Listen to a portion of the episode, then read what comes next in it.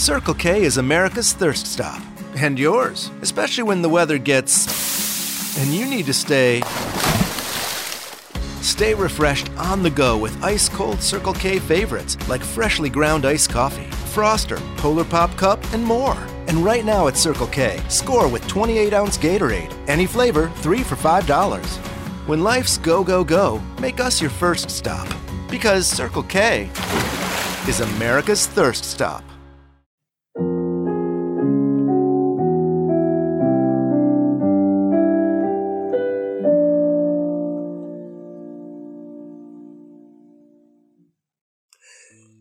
Buonasera a tutti quanti e benvenuti allo show di conversazioni tra uomo e mm, tutto il resto di eh, Mario Guarnera e Gioele Piufragale.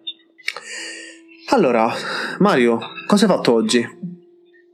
La solita vita di un intellettuale, letture, pensieri e poi smontare le letture e i pensieri per trasformarli in qualcosa di il più personale possibile. Quello che magari oggi non si fa più perché quando si eh, conosce qualche cosa viene accettata in sé per sé, non, non mm. c'è un atteggiamento critico verso la notizia.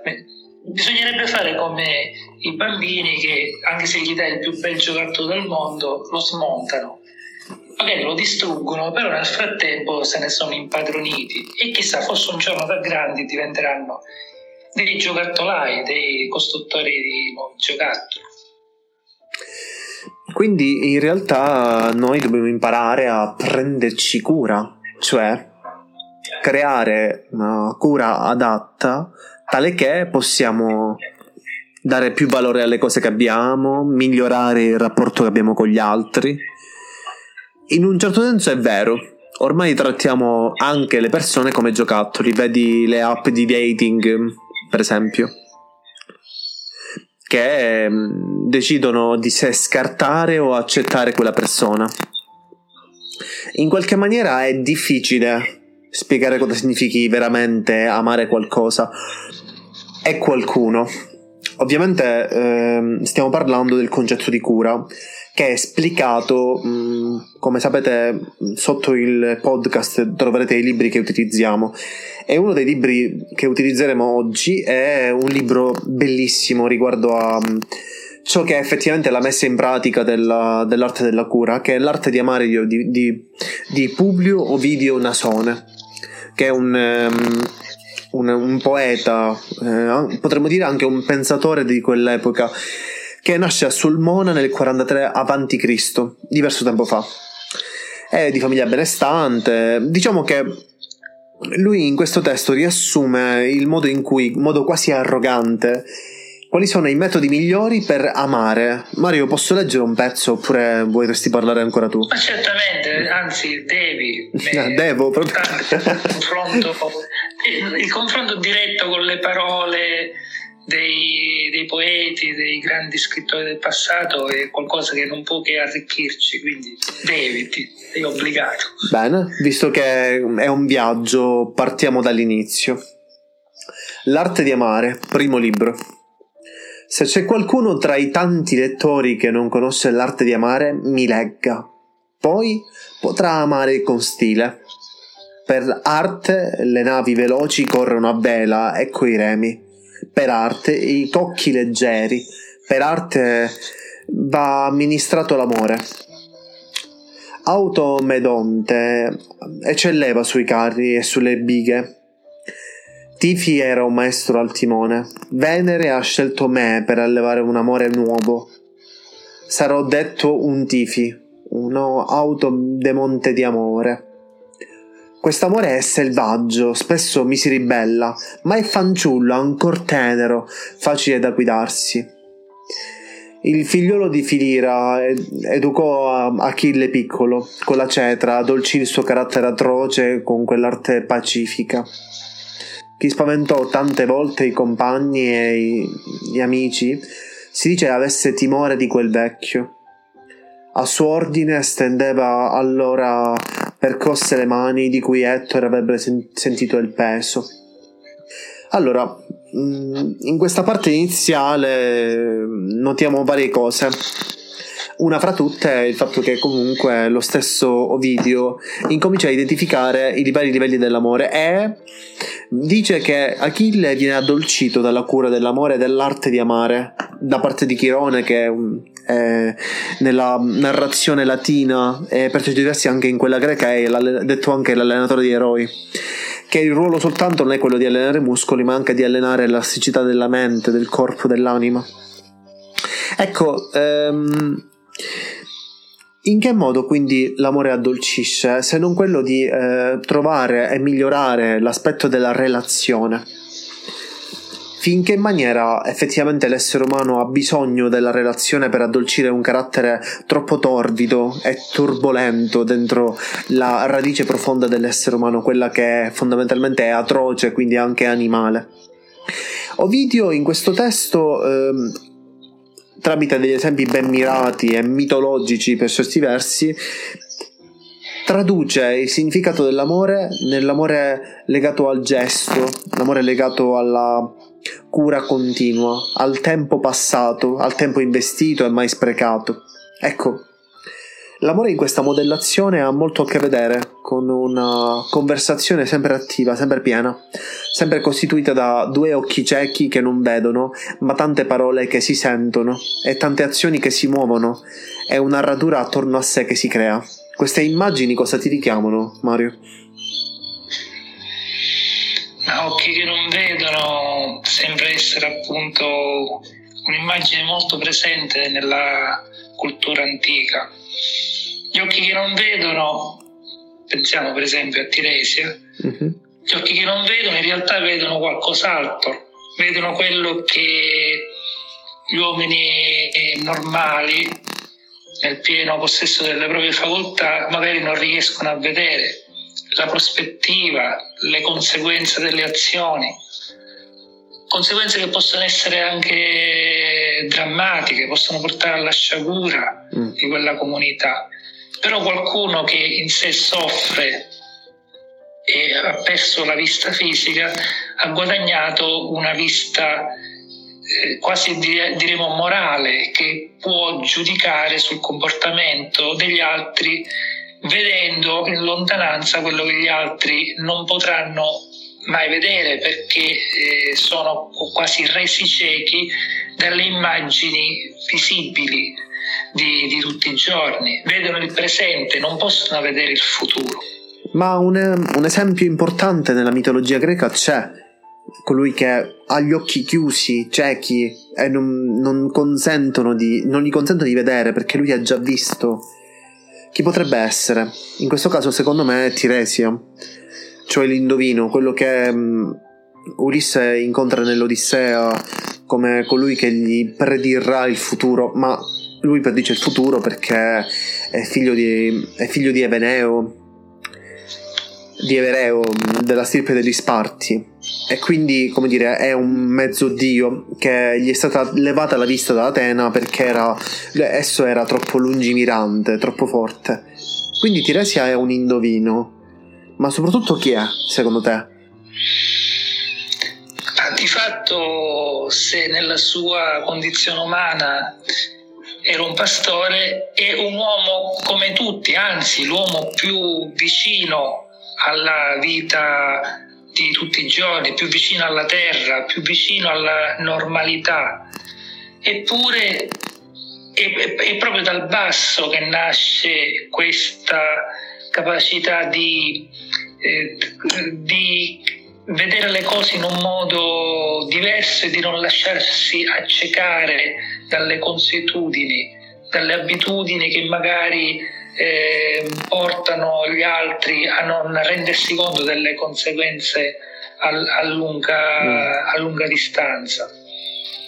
Quindi lui proprio perché è legato alla, alla quotidianità, eh, tramite questo rovesciamento eh, improvviso delle condizioni della propria esistenza, come appunto la cecità, può, eh, assume quasi i, i, poteri di poter passare dalla condizione dell'uomo che vive esclusivamente nel presente e per, per, per cui eh, passato e futuro sono sempre delle condizioni al limite quasi teoriche perché poi di fatto il presente da, da accudire, da sistemare, da, da, a cui pensare continuamente, invece lui non ha più un presente, il suo, il suo presente è buio, non, non ha alcuna non ci sono più coordinate.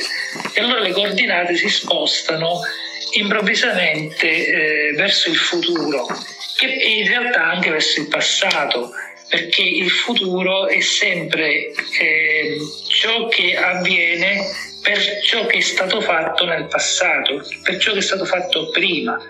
Quindi questa negazione eh, drammatica del presente, perché la, la, mancanza della vista è di fatto eh, un dramma, una sciagura per lui, però gli permettono di cambiare completamente prospettiva, eh, quasi circolarità temporale a cui gli altri uomini non è possibile avere esperienza.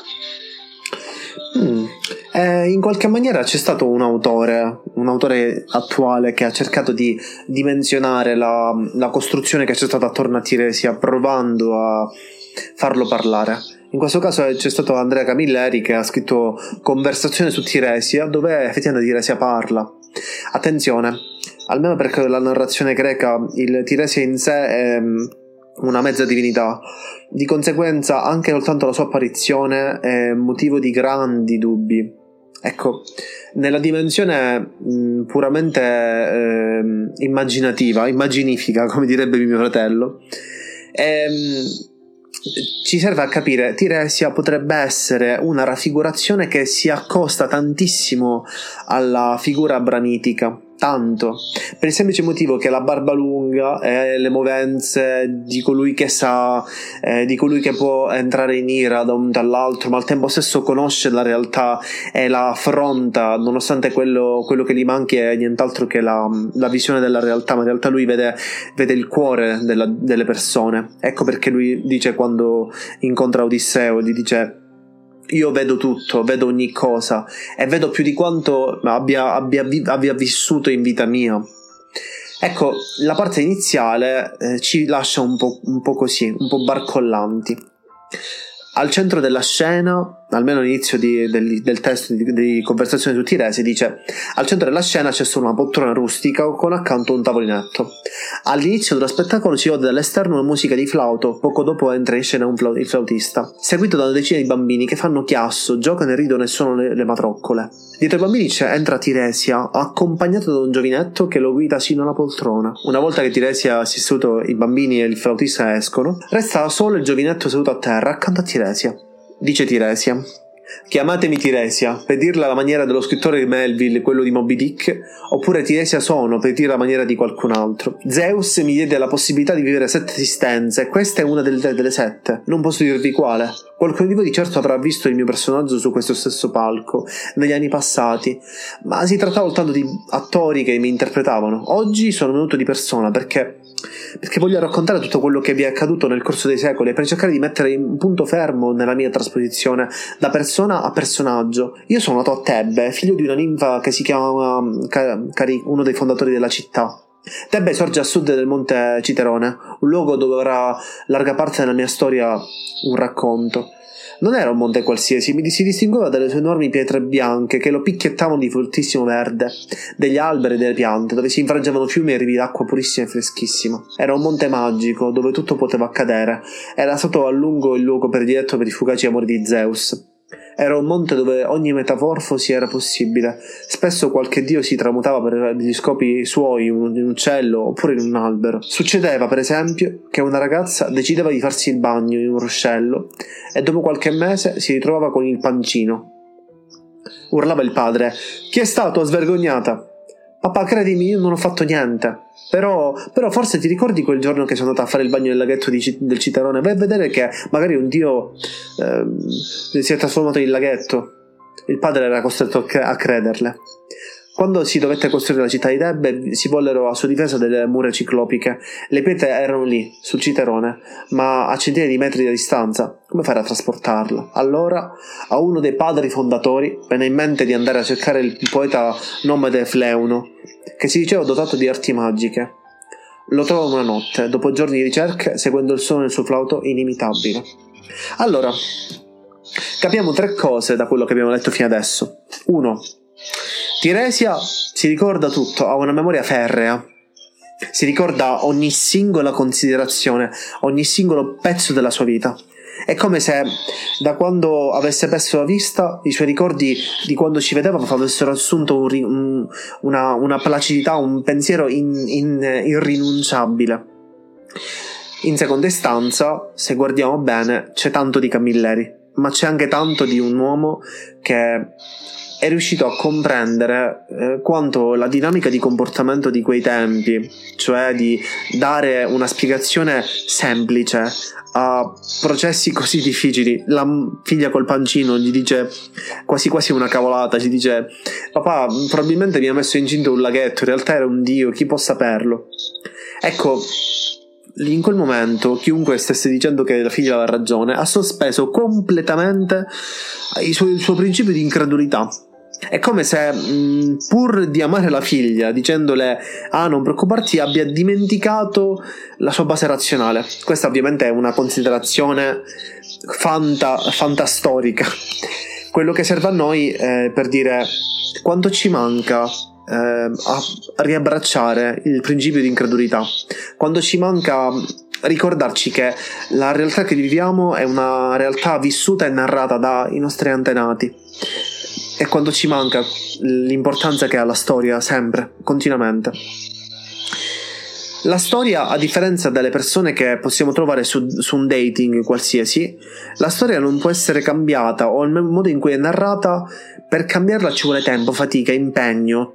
Per studiarla ci vuole che sia amata sempre, anche quando questa è pesante, irru- irru- irrinunciabilmente, non so parlare, in- irrinunciabilmente ehm, sempre anche logorante per certi versi. L'atteggiamento storico è proprio questo, è la, mm, è la pazienza che diamo ai dettagli per riuscire a dare senso e den- densità ai contenuti.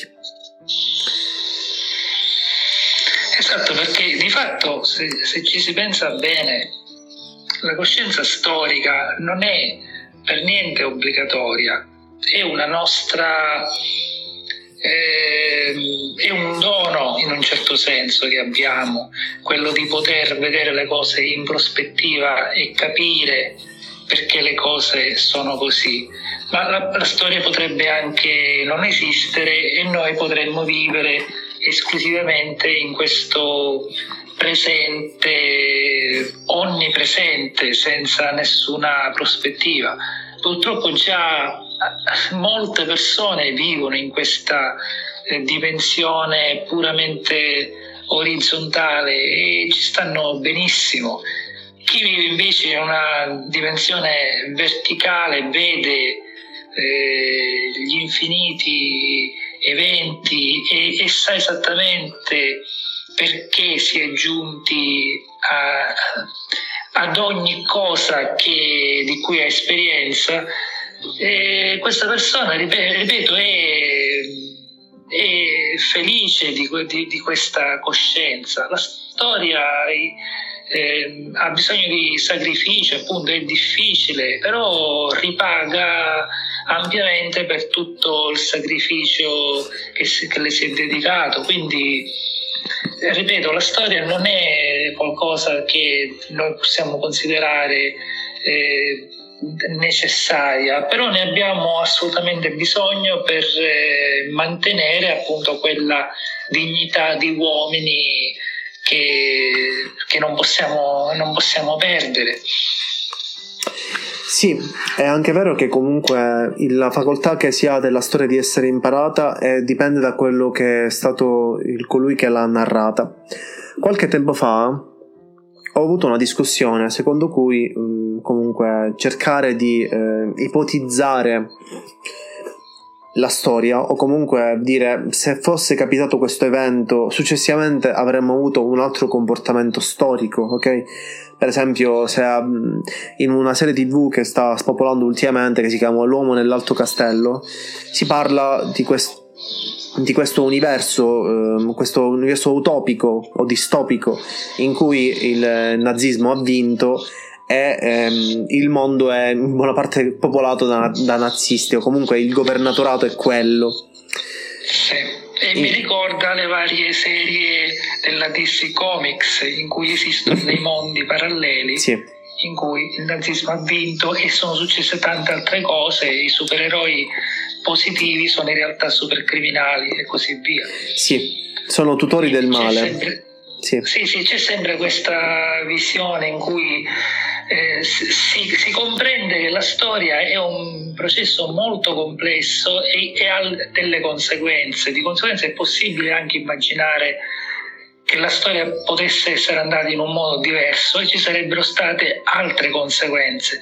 Però questa è sempre una considerazione di chi conosce e, e, apprezza la storia, perché sennò appunto non, non si renderebbe conto del fatto che, che la soluzione che vive non è per niente obbligatoria, non siamo delle piante, de, degli animali che per forza dobbiamo comportarci così, ma in realtà anche nella, nella, nella, nella, natura c'è una storia geologica, biologica che ha portato a certe, a certe forme attuali, quindi la storia c'è sempre. Non, non, non dimentichiamo che lo, quando si, si, è per la prima volta eh, cercato di creare una teoria eh, totale della storia su basi economiche con Marx, immediatamente il suo collaboratore amico Engels ha creato il materialismo dialettico cercando di ricondurre questa dialettica della storia addirittura prima, addirittura alla natura, con, guardando con grande favore all'evoluzionismo di Darwin, prima di tutto sembrava combaciare. Poi magari queste teorie avevano delle loro ingenuità tipicamente ottocentesche, però nell'insieme l'idea è abbastanza forte, forse ancora oggi. Io ripeto, ho un fratello che dice sempre che io sono post-novecentesco. Ovviamente dimentichiamo cosa significa. Avrà ragione, forse. Avrà ragione sicuramente. Nella sua mh, meravigliosa argomentazione stracolma di affetto che prova nei miei confronti, eh, questa cosa non, non, mi sta affatto a genio perché è come se io fossi di altri tempi e ci fossi rimasto rinchiuso. E in un certo io senso. Nella, nella seconda stagione avremo degli ospiti, tra cui anche tuo fratello. Rossano? Eh, Rossano, Rossano, Rossano Pio Fragale. Sì, il, il ragazzo che parlava latino. sì, ho un fratello che parla latino, sì. Allora, quindi pensavo una cosa, per quanto riguarda eh, il racconto, c'è una bellissima poesia di Angelo Giambartino che ha scritto questa raccolta di poesie che si chiama Il periplo del Tempio. In questo testo c'è una raccolta di sette anni di poesie in cui sono condensati alcuni concetti che fanno parte anche della, dell'atteggiamento storico, almeno dell'epoca. Mi spiego meglio. Diceva prima Mario bene, dicendo che il, i nostri atteggiamenti culturali sono diversi dagli atteggiamenti biologici delle, delle, specie di animali o comunque di vegetali, perché non hanno un criterio di eh, prevedibilità puramente diciamo azionativa, ciò che hanno a che fare con le, con le azioni. Infatti, se noi mettessimo in mano questo libro qua, in mano a un, un, uomo vissuto in un'epoca parallela dove il nazismo ha vinto, identificherebbe questo libro come un libro che parla di eh, argomenti che per lui sono coevi. Cosa voglio dire? Voglio dire che l'eliminazione dei particolari dei dettagli dentro una singola narrazione, un romanzo, qualsiasi esso sia, o anche una ballata. Guardate la ballata di Lord Randall, che è una ballata antica di Anonimo, e noterete che è così piena di buchi interdimensionali, cioè ehm, di mancanza di particolari ed è tutto molto vago che il livello di identificazione potrebbe essere di qualsiasi tipo potrebbe trovarci una persona il fatto che un suo amico la, lo ha tradito oppure potrebbe trovarci un'altra persona il fatto che quello che ha mangiato era squisito cioè come dire dimentichiamo sempre che i testi sono letti dalla persona che, vengono, che, che, li sta leggendo, ma vengono rielaborati dalle persone che lo stanno leggendo anche in quel momento. Quindi il libro ha una multiforme faccia nel tempo. I libri di oggi, invece, o anche in buona parte i libri, ehm, i non libri di alcune popolazioni di youtuber, in, fanno proprio questo, usando le immagini dentro un testo estraneano il lettore dalla descrizione e dalla creazione de, de la, del, del suo immaginario personale. È come se il racconto debba essere pieno di particolari perché nessuno ha voglia di immaginarli. Questa cosa fa male da un lato, ma dall'altro invece ci ricorda che la mente umana, o meglio il linguaggio, tenderà sempre più ad andarsi a semplificare e quindi i concetti troppo complessi verranno sottesi e sottomessi a una, una, una radice sempre più omologata di, di, di, concettualizzazioni. In altre parole, significa che i, i racconti delle favole saranno sempre gli stessi, l'unica differenza è che i lettori che li leggeranno dovranno o cambiare o essere traviati rispetto a un altro genere. Leggo questa poesia e poi lascio la parola a Mario, che avrà un po' di cose da dire. Allora, ok, um, c'era una volta un bosco di funghi e bandragole. Di sera, ombre azzurre velavano le querce. Ed eravamo nudi, avvolti di ghiande, di perviche, e rubavamo le mele arance. Anche i morti sognano nelle urne. C'era una volta un bosco di funghi e di mandragole. È rimasto lo scordio del, nelle crepe degli untani e sterpaglie, sterpaglie del nostro amore. Allora, ehm, ovviamente il soggetto è comprensibile, c'è un crescimento e poi una perdita. Però, però, sono sicuro che chiunque l'abbia letta questa poesia o comunque abbia ascoltato le mie parole, spero di essermi fatto capire adeguatamente, abbia compreso che alle spalle di questo modo di interloquire con la natura c'era un individuo che provava a modellare la realtà attorno a sé usando piccoli particolari che poi ne costruivano altri.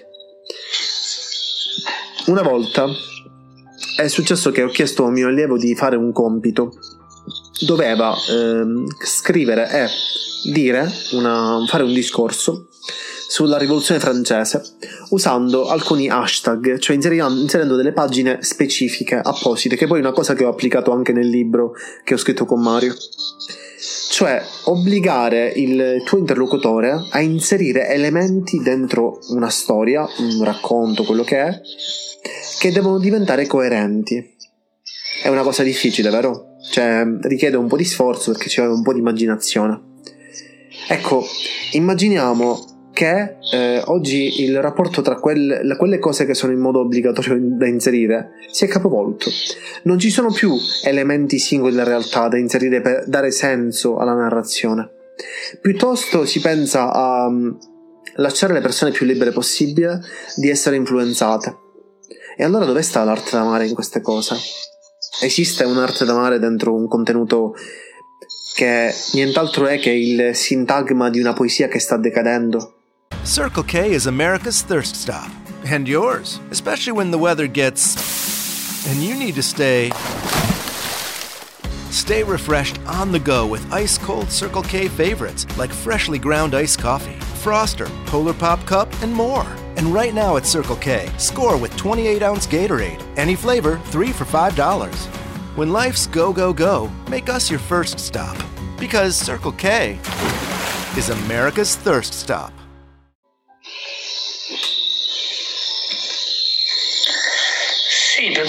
Queste riflessioni ne consegue una conseguenza abbastanza mm, preoccupante, cioè la notevole diffusione delle informazioni in realtà viene veicolata in un modo sempre più uniforme e soprattutto ehm, non si permette tanto a chi eh, riceve l'informazione di ampliarla tramite appunto l'immaginazione. Il fatto che le immagini eh, sono sempre legate alle parole, che, cioè che le parole quasi quasi non possono più esistere senza un'immagine, un contesto definito, chiaro, eh, proprio perché per la velocità dell'informazione non ci possono essere dubbi, tutto questo porta a un, quasi a un, una regressione della capacità del, dell'immaginazione. E, e, quindi se il linguaggio nella sua evoluzione tendeva sempre più alla complessità, tornando indietro si ritorna alle immagini stereotipate, a delle cose che sono senza dubbio quelle che appaiono e non possono essere messe in discussione. Quindi eh, chiaramente per chi ha una impostazione eh, di studi filosofica questa sembra veramente un obbrobio, una, qualcosa di impossibile, cioè accettare una cosa senza che venga messa in discussione. E invece oggi sembra tutto molto chiaro, evidente e deve essere accettato così com'è, quasi a scatola chiusa. Quindi in certo senso forse questo, questo richiamo a Ovidio è molto importante perché la, l'arte di amare significa anche l'arte di capire qualcosa che in realtà è sempre un mistero, non, non è immediatamente comprensibile perché non fa parte di noi, ma è qualcosa che è al di fuori di noi e che stiamo cercando. Per, cercarlo, per trovarlo dobbiamo chiaramente comunicare, relazionarci, capirci, scoprire cose nuove. Eh, quindi anche questo riferimento all'arte di amare è sempre un qualcosa che tiene ancora in vita questa esigenza dell'uomo di, di, di, di, avvicinarsi a qualcosa di complesso, di svegliare la mente e migliorarsi sempre di più, quello che invece appunto sembra non, non avvenire con questo eh, in questo mare di, di, di notizie, quasi, ormai quasi tutte uguali e sempre più catalogabili appunto in, una, in un'unica categoria di informazioni, sono le, le, cose che vengono da internet, eh, ciò che si vede, che si sente, che si legge in rete, sembra questa essere l'unica categoria, cioè non, tra l'altro, che può unificare qualsiasi cosa. E quindi questo è l'aspetto più negativo di tutta questa immensa quantità di informazioni. Infatti, con, una cosa, con Mario, gli strumenti di... Una cosa, questi strumenti che poc'anzi citavi, giustamente questa informazione, questa formazione che ci forma pedissequamente, ci ha fatto pensare che ehm, quando si ci innamora ci sia l'alternativa ci sia sempre l'alternativa, ok? Cioè non, non c'è tipo mh, mm, il, non c'è più il concetto della, del rivale, ok? Colui che ti gareggia con te. Perché? Perché purtroppo la società si è massificata, ogni singola persona si relaziona con l'altra singolarmente, non c'è una contestualizzazione strutturata. C'è una parte di Ovidio che sembra calzata a pennello col tuo discorso, che dice: Ma attento a non farti odiare a forza di troppe cure vi, sia, vi, siano garbo e misura nel tuo interessamento. Non mettere a dieta, non porgere la coppa di amara medicina. Lo faccia il tuo rivale. Ma il vento, al quale lasciando il porto hai dato le vele, raggiunto l'alto mare, non ti verrà più buono. Quando l'amore è giovane e tenta i primi passi, si deve rafforzare con l'uso e l'esperienza. Se lo alimenti bene, col tempo sarà solido. Il toro che ora temi lo, cre- lo crezzavi vitello Fu una verghetta l'albero all'ombra del quale riposi. Il fiume nasce povero, ma si arricchisce scorrendo e dovunque li passa riceve molti affluenti. Diven- diventale familiare, non, ve- non, c'è niente di meglio dell'abitudine. Ottienila, costi quel che costi, ti veda sempre, sempre ti, co- ti porga orecchio. La notte e il giorno lo mostrano continuamente il tuo viso quando potrai ben pensare che sia lei a cercarti e quando la tua essenza la farà stare in ansia, datti una tregua. Il campo lasciato a riposo rende iosa il seme gettato, la terra inaridita assorba avidamente l'acqua caduta dal cielo. Allora, questa parte è cruciale, cioè nel senso è veramente forse il, le istruzioni fondamentali. Tra, ottieni con te l'abitudine, farla diventare la continuità, insegni al tuo cuore a muoversi con te. Questa cosa è veramente senza tempo ed è una cosa meravigliosa perché significa che l'essere umano ha, ha gli strumenti adatti per trovare dentro la sua individualità l'aspetto di un'apertura sempre perenne e una, un bilanciamento sempre continuativo. È come se la relazione sia sicuramente il metodo perché ci consente di pensare con l'altro, ma ci consente anche di pensare attraverso l'altro per la prevedibilità dell'altro. L'amore rende più forti e scorre con sé come, come affluenti. Ehm, Ovidio da questo punto di vista a te dal punto di vista mm, come dire um, strutturalista pensiamola così cosa ti fa in, cosa, cosa inneggia nel suo comportamento eh, amoroso e della cura? Cosa fa capire?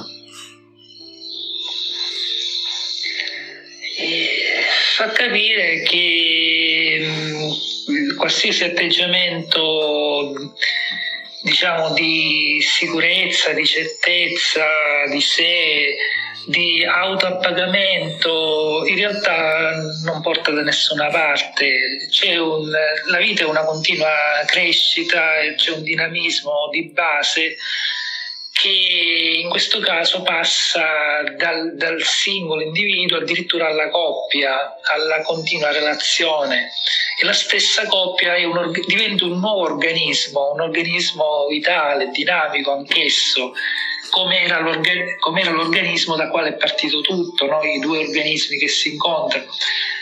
Quindi è una visione modernissima, come anche quell'immagine di cui parlavamo all'inizio di questa conversazione di Achille che non è più educato alle arti della guerra, cioè della distruzione, ma alle arti dell'amore, quindi della relazione, che è esattamente l'opposto a quello a cui era stato sempre abituato fin da ragazzino. Quindi è veramente una visione eh, ultra moderna che, eh, e quindi fa capire che un, un, testo così antico in realtà è ancora attualissimo e, e, ancora ci parla come se fosse stato scritto oggi.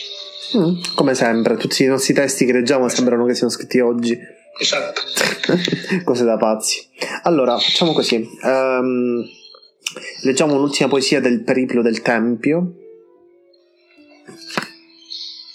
e ci sistemiamo il cervello. Allora, quindi qua dice paese d'ombre, di vecchie porte e di fontane, di luminosi accesi e di vento. Dietro le finestre c'è sempre qualcuno che aspetta, campane e croci, vaghe forme lungo le strade, dove si perde il latrato dei cani. Allora, mm, è breve, intensa, è tutto quello che vogliamo noi. Però, però sentiamo l'antinomia, sentiamo la, il, la, la cura che c'è dietro.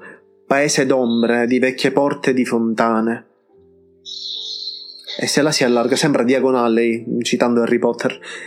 Di lumini accesi e di vento, dietro le finestre c'è sempre qualcuno che aspetta. Noi possiamo intendere questa, questo, questa questio, questa costruzione in due modi differenti.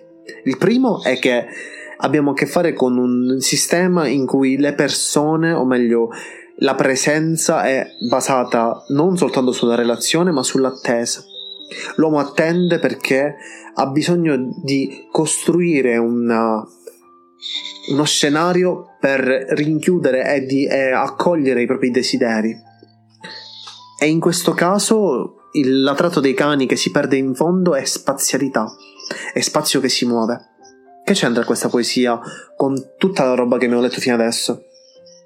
C'entra per il fatto che Tiresia che non c'è più è un'ombra sparsa, una vecchia porta che noi richiamiamo all'attenzione perché è aperta. Lo stesso video, quando parla dell'amore, è una luce accesa di un'attesa continua, di un rivale sempre scoperto. E dall'altro lato ancora abbiamo davanti un racconto che costruisce la, l'anima del mondo e fa in modo che la sua narrazione sia una distinzione continua tra un essere umano e l'altro. Ecco in che maniera l'essere umano sogna. Questa è la costruzione che diamo del sogno. Il sogno è la cura profonda che diamo alle cose che non vogliamo accettare, ma che sono la, la piena realizzazione del racconto personale, in cui il, purtroppo o oh, grazie abbiamo la sospensione dell'incredulità e abbiamo la costruzione di nuovi mondi all'interno del sogno. L'uomo sogna e davanti a sé ha la realtà, ma senza sogno l'uomo non ha diritto di vivere? Forse no, forse sì. Però il metodo che abbiamo per capire le cose attraverso l'arte di amare è il metodo che noi conosciamo perché qualcuno è riuscito a racc- raccontarcela prima e qualcun altro ci ha fatto una conversazione con chi non c'è più. E questo è il motivo per cui l'uomo vive. E non semplicemente per la, una questione di scelta, ma una questione di necessità. L'uomo è necessario l'uno per l'altro, perché l'amore non si moltiplica senza che questo non abbia la volontà di esistere. E, e l'amore si moltiplicherà quando la cura diventerà il must, il mainstream della nostra vita e della cultura in genere. Ti prego di qualcosa. Aiuto. Eh, immerso nel, nel, nel, sogno per le tue parole. Comunque, svegliandomi dal sogno, mm-hmm. bisogna continuare a sognare, come dicevamo prima.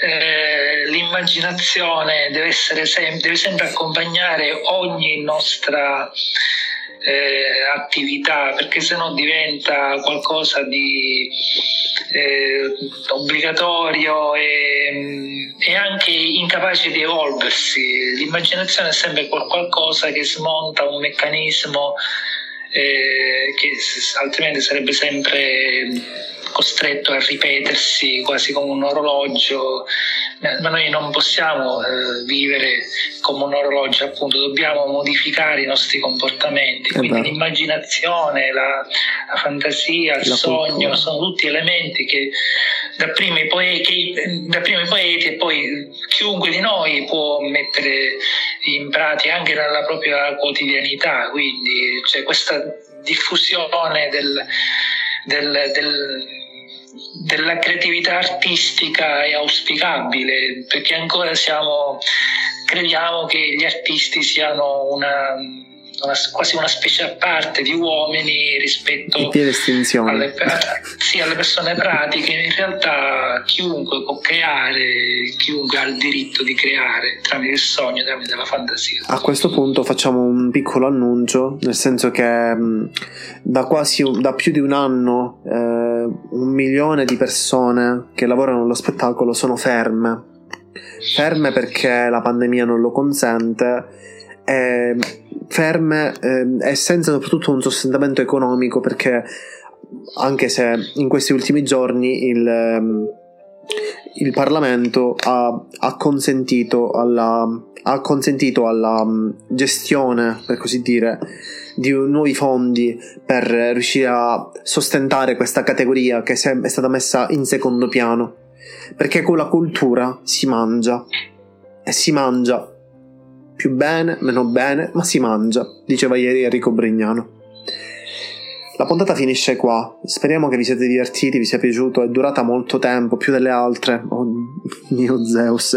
Ok. Um, sono sicuro che anche Mario si è divertito, speriamo. Perché se no. Sì, sì, Oddio. Sì, eh, quindi possiamo avviare la sigla? Ti prego, rispondi così, dai. Eh, ma certamente la, la, sigla permette di continuare a sognare anche quando l'ultima delle note sarà ascoltata. E va, avrà un lungo percorso. Ciao, ciao Mario, ci sentiamo la prossima ciao. volta. Ciao ciao. A presto.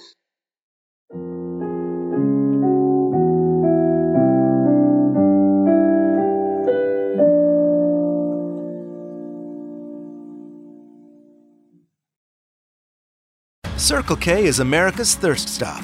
And yours, especially when the weather gets. and you need to stay. Stay refreshed on the go with ice cold Circle K favorites like freshly ground iced coffee, Froster, Polar Pop Cup, and more. And right now at Circle K, save on all 8 or 12 ounce Red Bull flavors. Buy two, get one free. When life's go, go, go, make us your first stop. Because Circle K is America's thirst stop. 15 minutes could save you 15% or more. Oh, that's a cheer we used to do in softball. Uh, what? It's uh, actually Geico. Whenever someone hit a triple, we would wave our bats and yell, 15 minutes could save you 15% or more. But we never got to use it because we would only hit home runs. Annoying. The phrase is from Geico because they help save people money. Geico? Yeah, they were our team sponsor. Geico. 15 minutes could save you 15% or more.